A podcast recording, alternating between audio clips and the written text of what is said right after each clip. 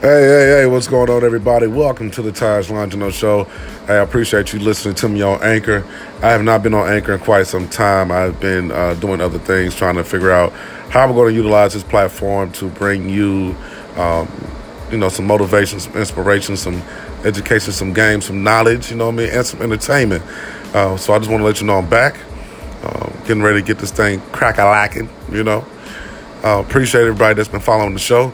If you have yet been, uh, not had a chance to go to the website, go log on right now at tajlongino.com. That's T A J L O N G I N O dot com. Go there right now today. You can check out news you can use. Also, just latest and celebrity interviews. We got interviews with Jay Prince.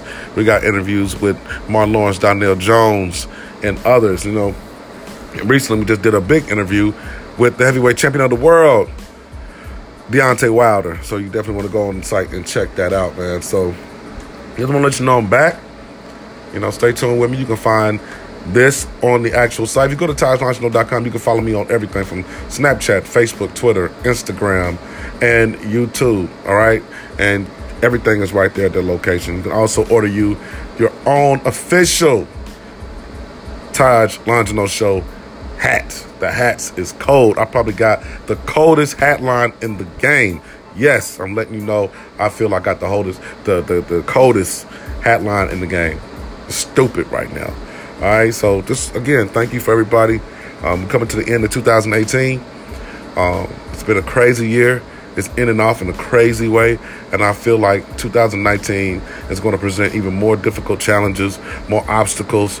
But you know, the key to getting over those hurdles and obstacles to stay positive, stay focused, um, stay determined, keep your plan, and don't let anything distract you. All distractions, negative energy, and things that are not enhancing your skill set, adding value to your life, either professionally or personally, must go. All right? So that's just my word for you. Stay tuned for more.